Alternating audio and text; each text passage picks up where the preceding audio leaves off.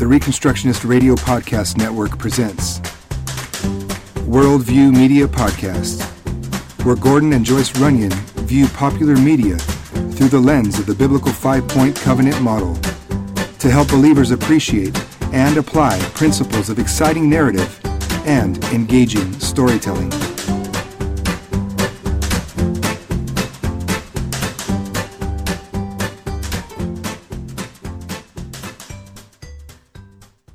All right, welcome to Worldview Media Podcast. My name is Gordon Runyon, and I'm your host today with a face made for radio and a voice made for pantomime.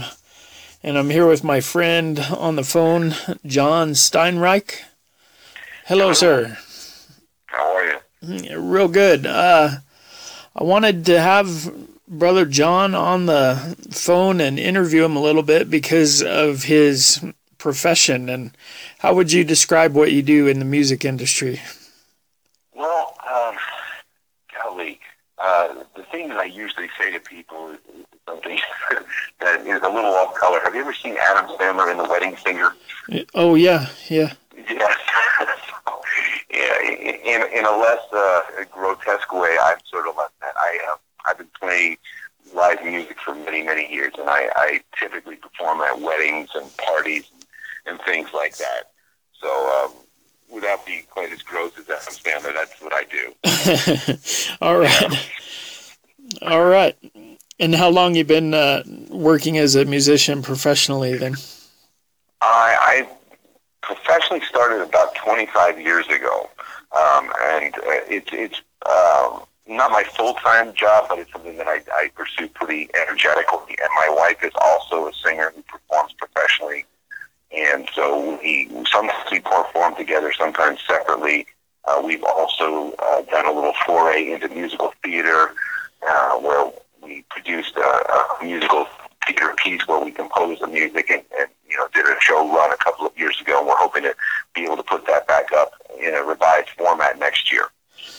All right, that sounds exciting.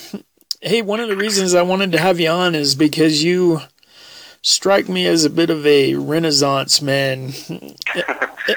and uh, I mean by that, if I understand it right, back in 2001 when we had the 9 11 crisis, uh, your response to that was that you wanted to know more about Islam and you didn't take the kind of normal expected route of going to a Christian bookstore and finding a book on Islam. Uh, you kind of went a different mm-hmm. direction. And uh, yeah. W- tell our listeners what you did there.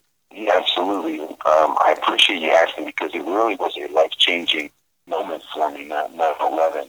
What struck me about 9 11, not the, the sheer ferocity of the violence, but, but the response to it that I saw from the media and from the professional government resources was essentially to downplay the, the gravity of it and the uh, impact of Islam in bringing the event about. I think I had sort of a, a strange route of kind of getting there because um, my Christian background came um, sort of out of left field as well. My uh, my ethnicity, uh, I come from a family that is Eastern European Jews that emigrated to the United States and you know in the Great Wave during the, Golden Age, so the beginning of the, the turn of the century. And so they were all you know Eastern European Jews, and my parents, my grandparents, were tremendously religious. So religion itself was not a big factor in my upbringing, but um, we had the cultural trappings of it. Uh, when I got to my 20s, I sort of had an existential crisis where I, I didn't know where I was going in life. And long story short is I found Christ, or perhaps better stated, Christ found me, and I became a Christian in a non-denominational uh, congregation where I've, I've been since 1994, actually. So I was converted to Christ out of, uh, you know, a ethnically Jewish but non-religious background, and, and my introduction to Christianity was very biblically based. That is, I was encouraged to study the Bible for myself learn about Jesus for myself and make an informed decision myself about whether I believed what was the Bible was saying was true. And really what happened in, in my conversion process was that I was you know, the, the picture that I saw in Scripture was dramatically different from the presentation of Jesus that the media would tell you, Oh, or, sure. or that the Yeah. denominational world would tell you. He wasn't, you know, that um, angelic sort of blonde-haired figure who spoke in hushed tones, but he's he seemed like a real rugged individual, sort of a, a strong guy with uh, a tough personality who stood up to religious leaders and political leaders and told it like it was and didn't shy from it and hung out with you know, he Right. hung out with people that I was kind of hanging out with. I was a musician, so he was hanging out with the you know the, the underbelly of society, uh, you know, and, and the Church of Jesus was dramatically different. And I, I, I learned this early on in my Christianity. That like, okay, the presentation of religion is not necessarily what the media. That's not necessarily accurate. Right. What's more accurate is if you actually go to the source book, you find out for yourself, and then you make a decision. So here was 2001. 9/11 happens, and I have a very distinct memory of the terrible event itself, and then President Bush going on TV in front of Congress about 10 days later. He said, you know, Islam is a gr- great religion. I'm paraphrasing. Right. Um, it's a religion of peace, essentially. That was the mantra. You know, there's, it's a wonderful thing. It's some bad guys did some bad stuff. We're not at war with Islam. It's a religion of peace. And so I, I scratched my head and I said, okay, well, I look at this event. Here are 3,000 of my fellow citizens having their coffee break or taking an airline flight. Uh, just got incinerated by some guy who claimed that God told him to do this. But the president of the United States and the media is telling me, oh, no, it's not, don't worry about that. It was just bad actors who went off the deep end and we'll clean it up. So I thought to myself, well, the media had told me one picture about Jesus. Let me go and see if the picture of Muhammad is the same. I should be able to open up the Quran and look in it, and I should be able to corroborate what they're telling me Right. in the media if it's actually a religion peace. And so I did. I I uh, sent an email to CAIR, the Council on Islamic American Relations, which is uh, certain Muslim advocacy group in the country. I got myself a very thick Quran, a massive tome, and an officially sanctioned one, translated by a guy named Muhammad Asad, who actually was a Jewish convert to Islam. Wow. And it, yeah, it can be English version, which I can read, and Arabic that I couldn't, which makes it official that the Arabic text is there. And then it had a phonetic version of you know of the Arabic into English uh, Roman characters, right? So you could actually read along. Oh yeah, You yeah. could see you, you could see where the, the you could sound out where jihad was or mujahideen or whatever it was. I read through this very thick book, and it didn't. The picture I started to get was not the same as what I had Right. Right. been told in media. So I read that it was very arduous. it's not a book that I recommend for light reading. You know, you read the Bible, Sure. it's kind of interesting because it's got a nice historical context to it, and it's got poetry. It, you know, it's got wisdom. And the Quran, uh, to me, feels like opening up the mind of schizophrenic, quite honestly, because it is all over the place. Oh There yeah. are Yeah. yeah, there's stories um, uh, biblical figures, Moses, Adam. You know, they're just dropped anywhere in the book, Yeah. and Yeah. then and then there's lots of commands: do this, do that, don't do another thing, and then lots of threats and warnings about you better follow Allah or you're gonna be burned in hell and Sure. have all these horrible things happen. And that is it's very decontextualized. But the, overall thrust of it that you get when you me when you read it is that no, no, there's not a lot of peace of it here. There's elements of it that you can see there are passages that sort of mimic the Bible. God's good, God, God is mercy, God's light, and so on. God is a sustainer. But then there's lots and lots of commands. Kill the unbelievers wherever you find them, which is the in the verse of Quran 95, and many other commands and mandates to go to uh, illicit things in the name of Islam. And then after I was, or concurrently, while I was reading that, I was getting texts that support the Quran. You know, your listeners know that the Quran is similar to the Bible in that it's the holy book of Islam. But there Oh are yeah. Yeah. Yeah. several other books that they consider canonical. Sure. There's a collection, a, a collection of literature called the Hadith traditions, and these are little anecdotes of the life of Muhammad because the Quran itself doesn't contain very much at all about him and his life.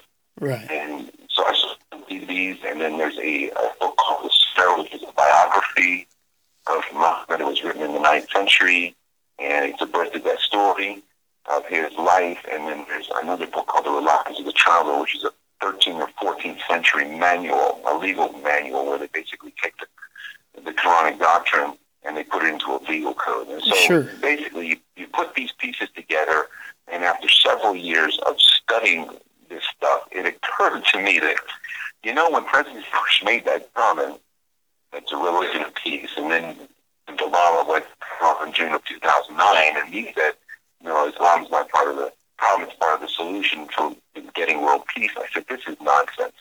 This is not true at all from a doctrinal standpoint. Oh, the yeah. doctrine itself does not point to this.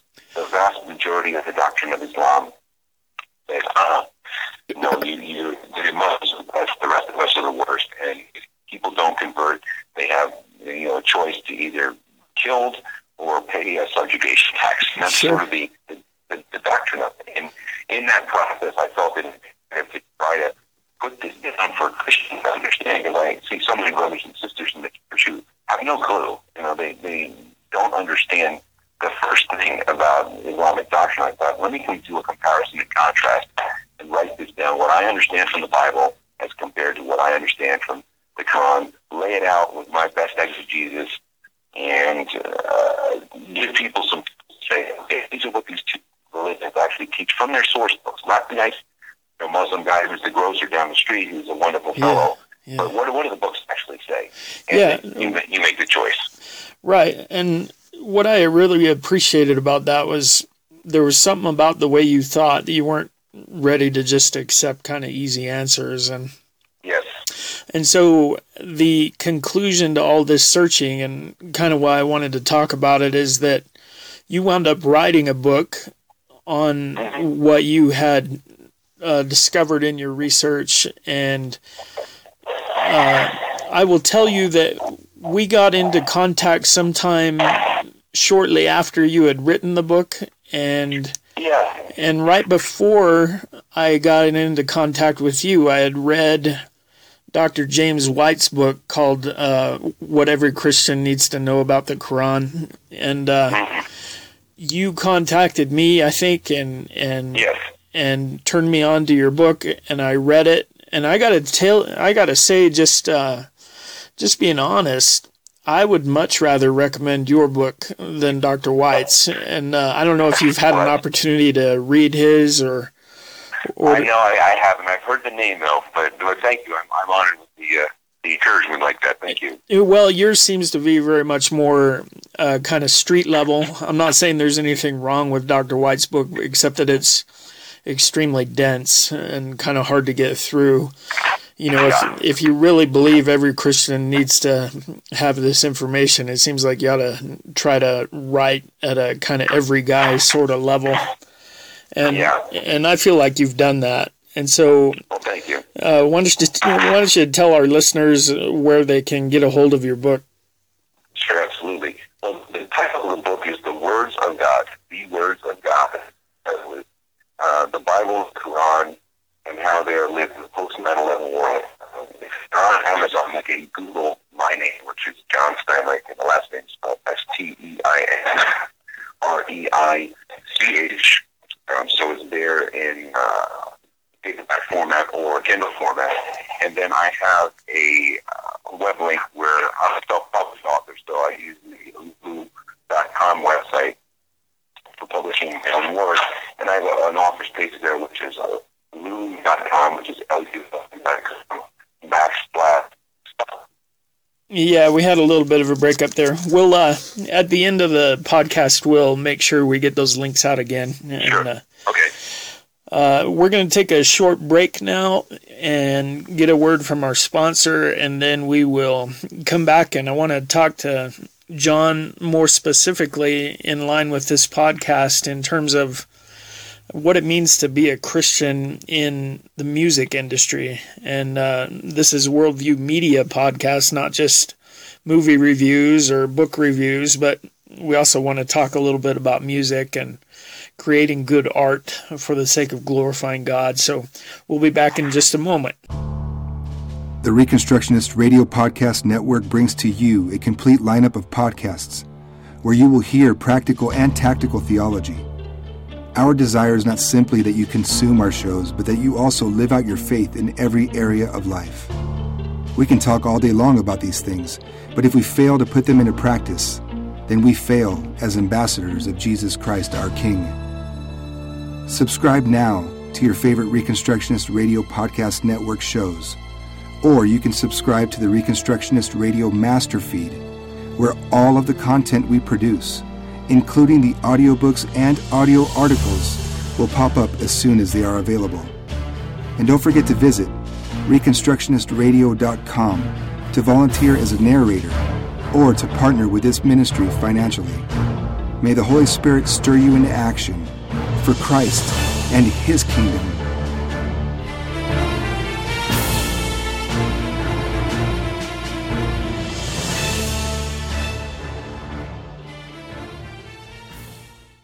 And we're back. I'm with John Steinreich, and the worldview media that we're going to talk about is the medium of music and working in the music industry. Uh, John, I want to tell you that I ran into a, a brother who works in the video game industry and he said that it was kind of a eye-opening experience for him to realize that he can glorify God as a video game creator without having to make kind of like Veggie Tales video games or or something like that. He can he can actually glorify God just by making the best darn video game there is and by telling a story that comports with a biblical worldview.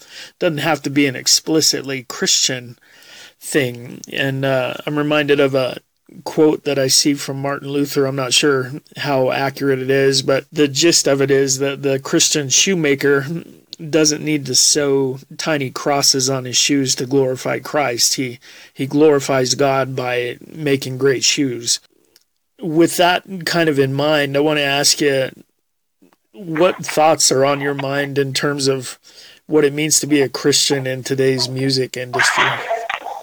Well, I I uh, I'm interested. Uh, or it's encouraging. We were thinking on the same pattern, so I printed out and talked about Luther because um, I, I believe he was he was onto something that is correct. That when he talked about vocation as an expression of one's Christianity, um, for for me, I, I look at doing music as a way of serving it's, it's a way of giving. So, you know, it's not so much over in worship music, obviously, that I do. So if I go out and I'm performing for somebody's wedding or their party or, or whatnot, so the what I'm bringing to them is joy.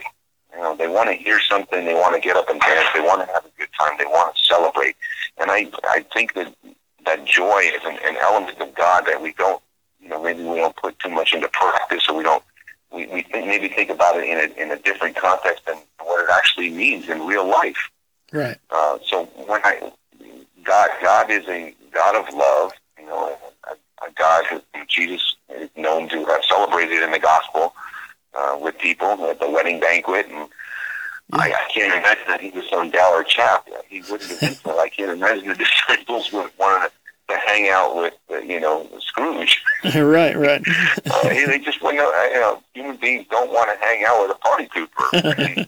so, you know, in in that way, certainly, you know, worship music should be, I would think, joyful and has a purpose and a place. If we're we're gathering with the specific, explicit intent to worship God, okay, well, then let's pull out music that lifts people's spirits and the lyrics themselves help us to sing out to God. That's that's wonderful. But when we get out into the, the world at large, um, not everybody is a Christian. Not everybody is gathering spe- specifically for that purpose. Right. You know how they they want to have a good time. So I am, as a Christian myself, have to come into that experience, and I'm a representative of Christ when I go go into there. I don't divorce my Christianity from my vocation. I know how to play the piano. I know how to sing a little bit. I could, I know how to put a band together and play a tune that makes people tap their feet. Well, that to me is as godly as uh, you know going up to them and you know, preaching the gospel directly to their face. Uh, if, Right. if I can actually elevate their spirit, I'm actually moving them towards Christ.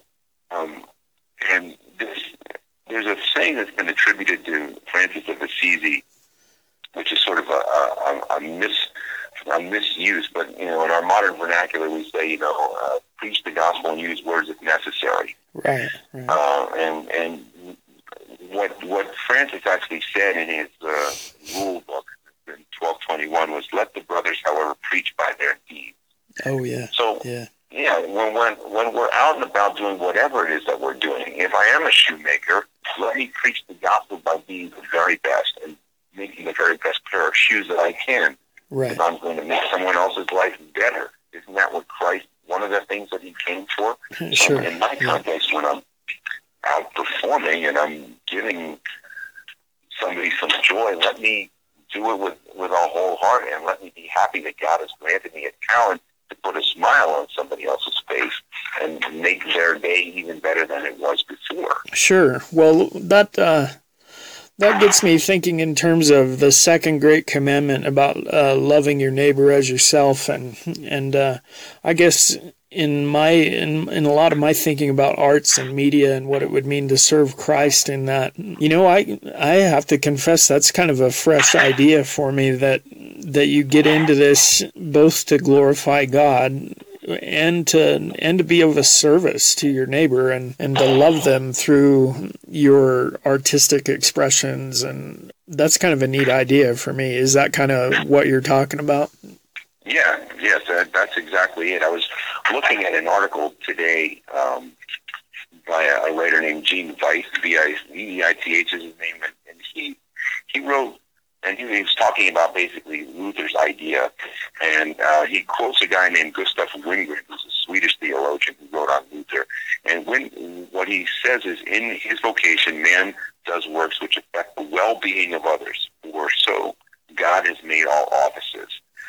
Through this work in man's offices, God's creative work goes forward, and that creative work is love, a profusion of good gifts.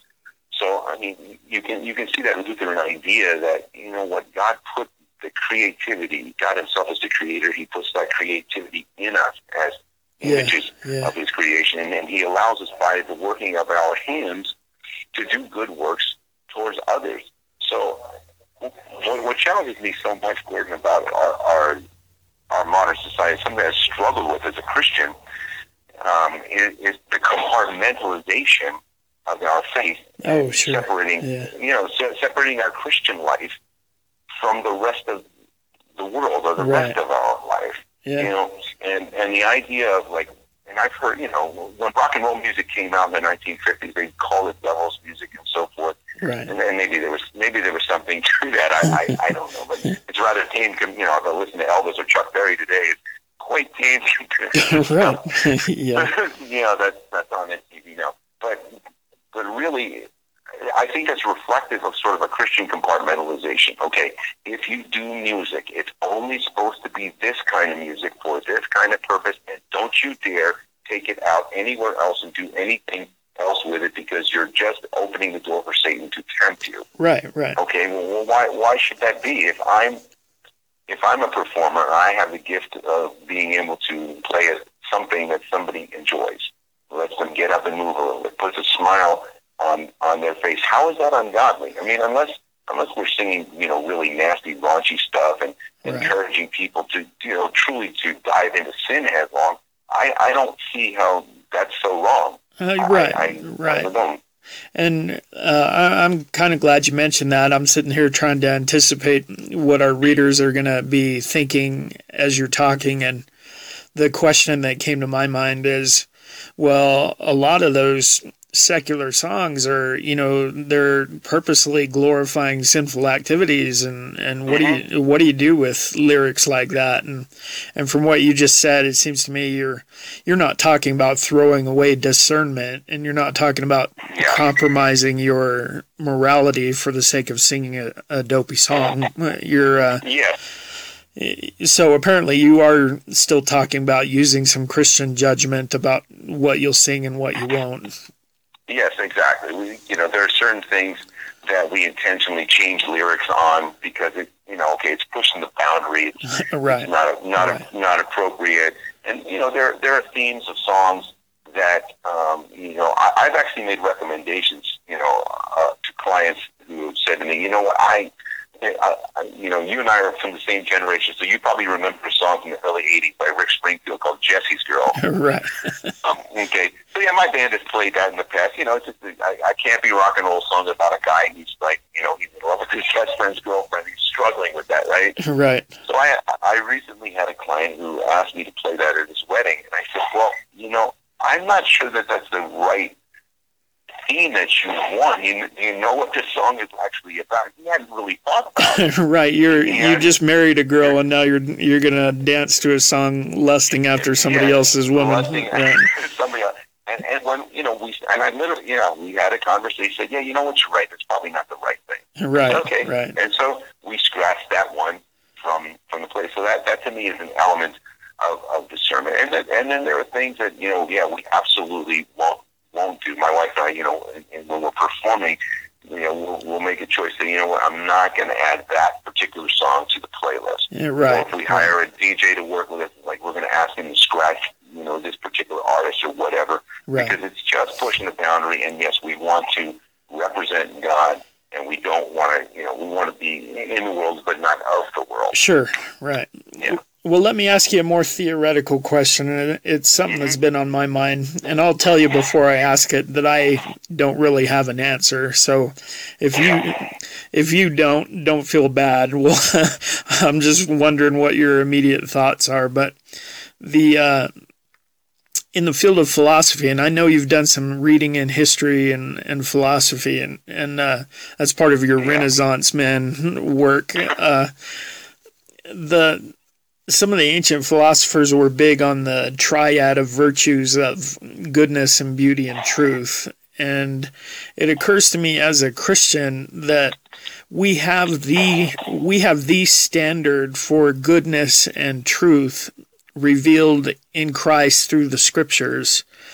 And so there's no room for us to say that goodness is subjective. You know, we're all about no goodness is goodness is God and and he's not changing and and truth doesn't change and and there's an objective standard. But but then when you get to that last bit of the triad and you start talking about beauty our culture is so convinced and and Christians are so convinced that beauty is almost completely subjective. And so any crashing sound or buzz saw or something like that can can be part of beautiful music according to a lot of folks. And and I just wonder what you think about the philosophical idea that there is some music that is more inherently beautiful than others because God is God has got to be the objective standard of beauty as well as of goodness and truth. Does any of that make sense to you, or what do you think?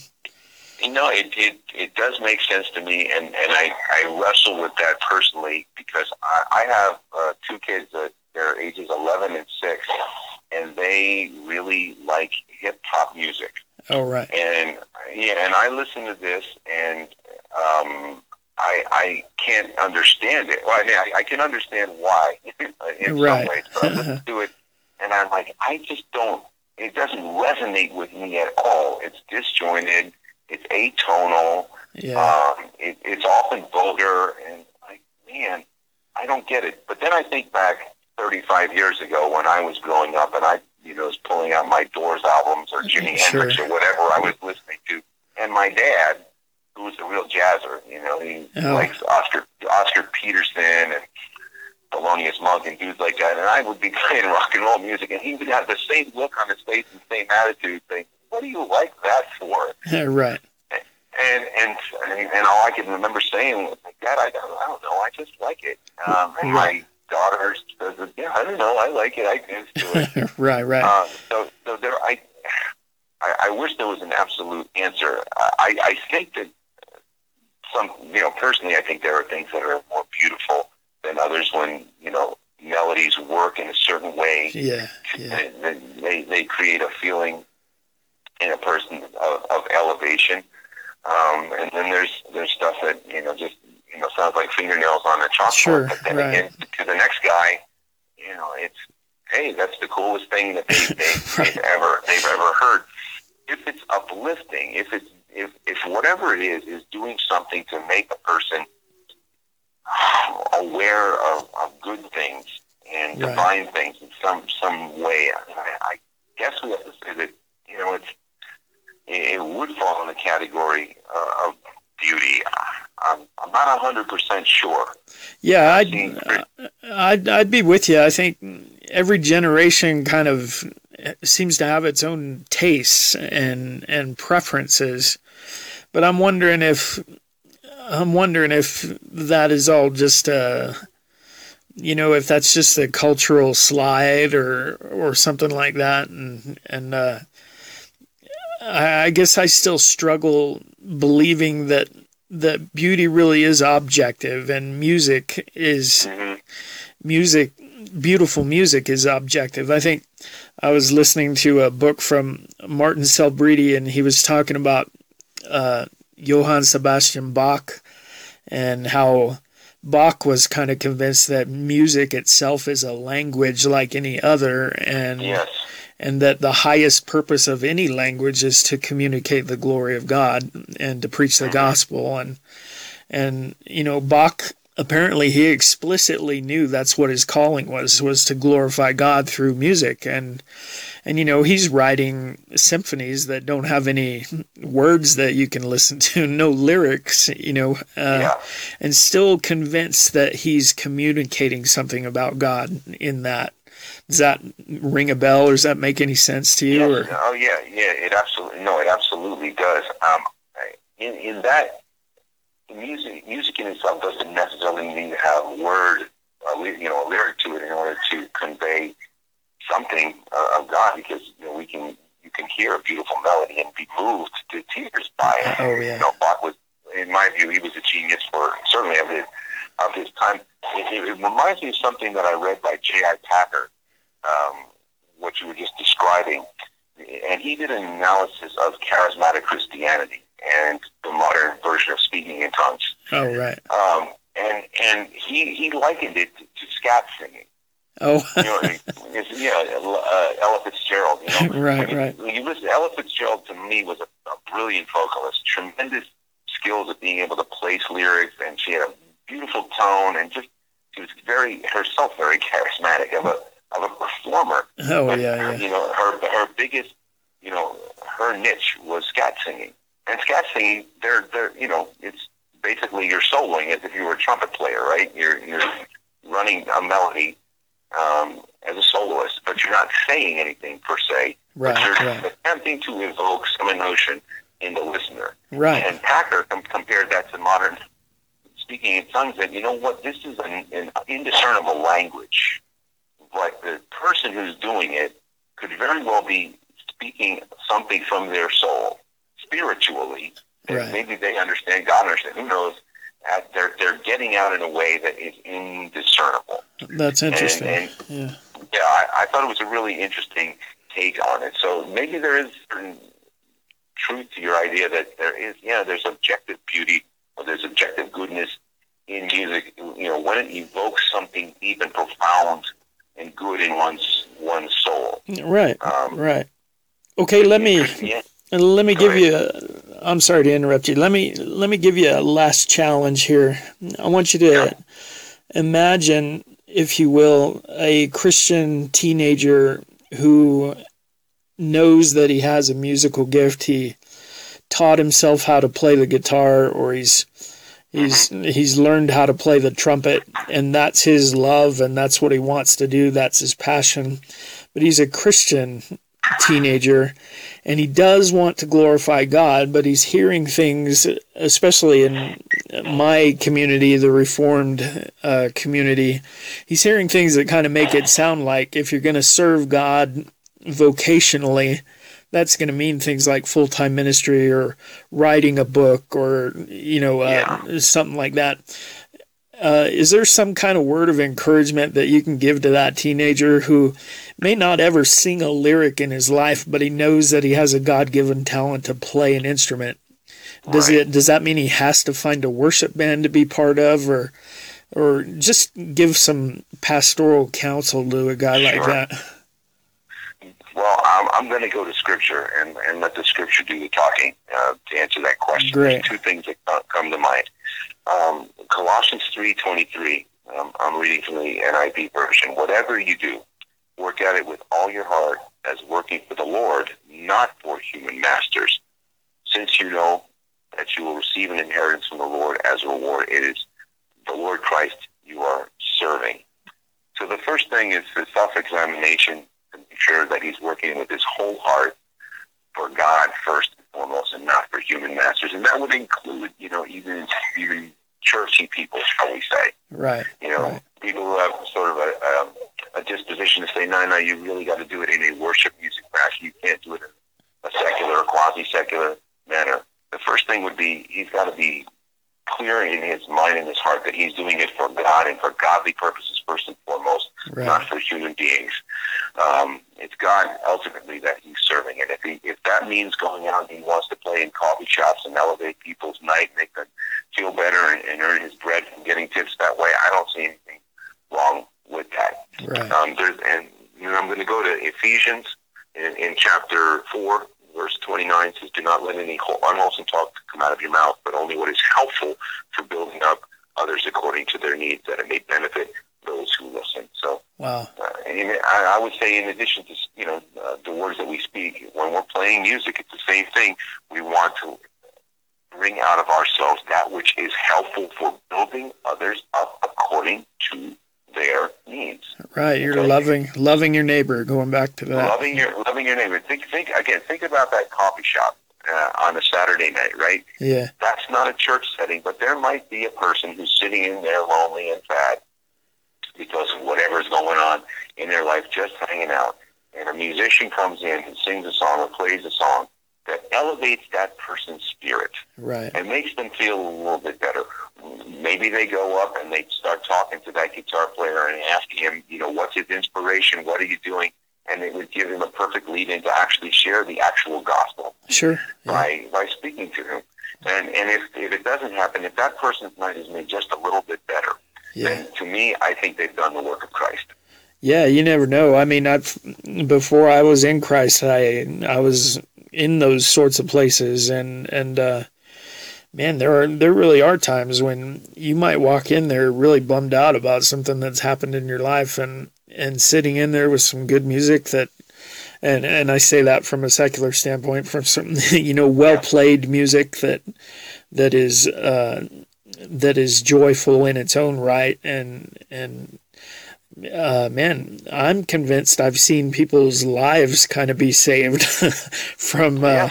from hearing a, a decent song played well, even without hearing the gospel. They, you know, maybe they walked out in a radically different mindset than they came in. You know, wondering why Yeah. they go on and, and stuff like that.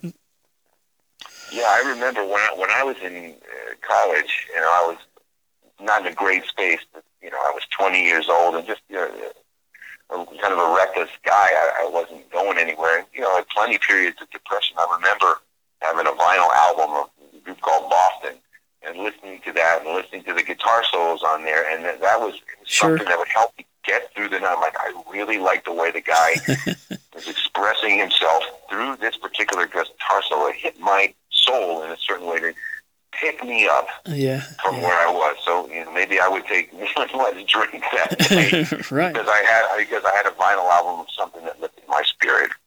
Yeah, exactly. If the if the if the guy doesn't make it through the night because he's killed himself, you're you know there's his last no more chances to hear the gospel after Right. that. And Exactly. the Christian ER doctor may never talk to his patients, but he's still serving God by saving their bodies and, and stuff like that. Okay, well, I don't want to keep you very long. I know you've got a, I know you've got other stuff to do. The busy Renaissance man that you are, and I, I, I really appreciate the time that you've given to us tonight. Oh, thank you. And uh, let me ask you again. Okay, your the book is called "The Words of God," uh, plural, God. plural words, and uh, people can just find it by typing that into Amazon or finding your name, John Steinreich, and yeah, Scott. Mm-hmm. And you then use my name is faster to find. Yeah, yeah, and uh, spell that again for him.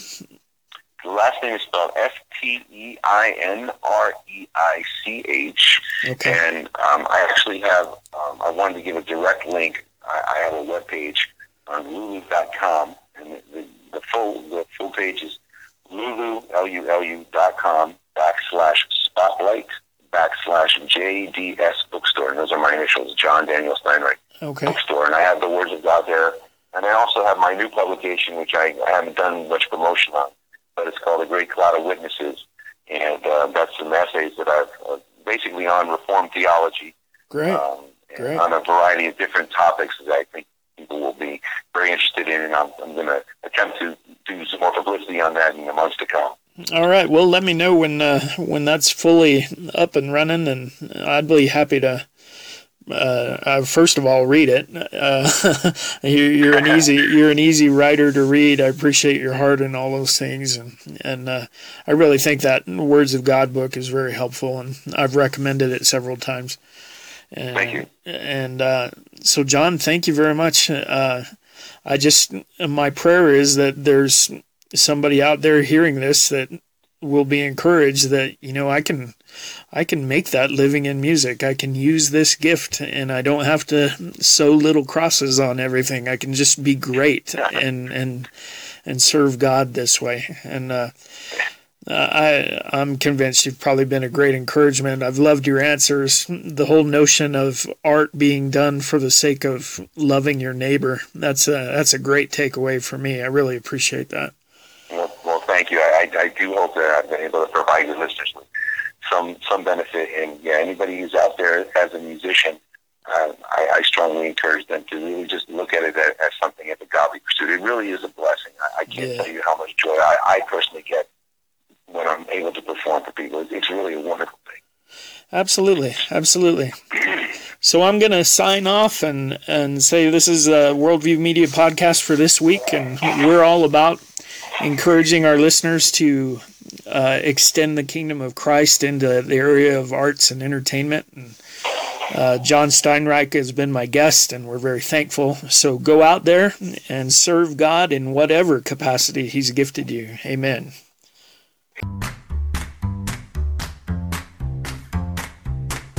Thank you for listening to the Worldview Media Podcast. Please visit ReconstructionistRadio.com to check out the other podcasts in our network and to download our free audiobooks.